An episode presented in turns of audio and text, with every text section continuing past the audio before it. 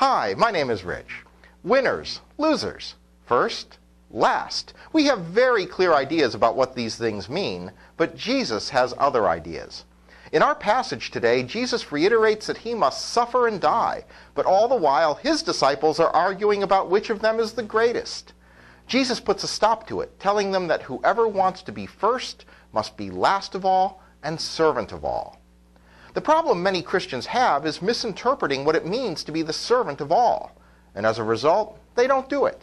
Some people think that being servant of all means denying yourself and effectively becoming a doormat for other people's whims and desires.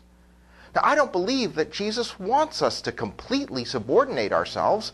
Rather, I think he's telling us to be of service to others without regard for what they can do for us.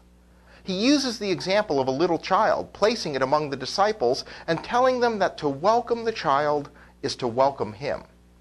When we serve a child, we do so without expecting the child to do anything for us. But we also don't give a child everything they ask for. Jesus isn't telling us to deny our own happiness. He's teaching us to value others. That when we do that, we don't diminish our worth, we become more valuable than ever. See you on Sunday.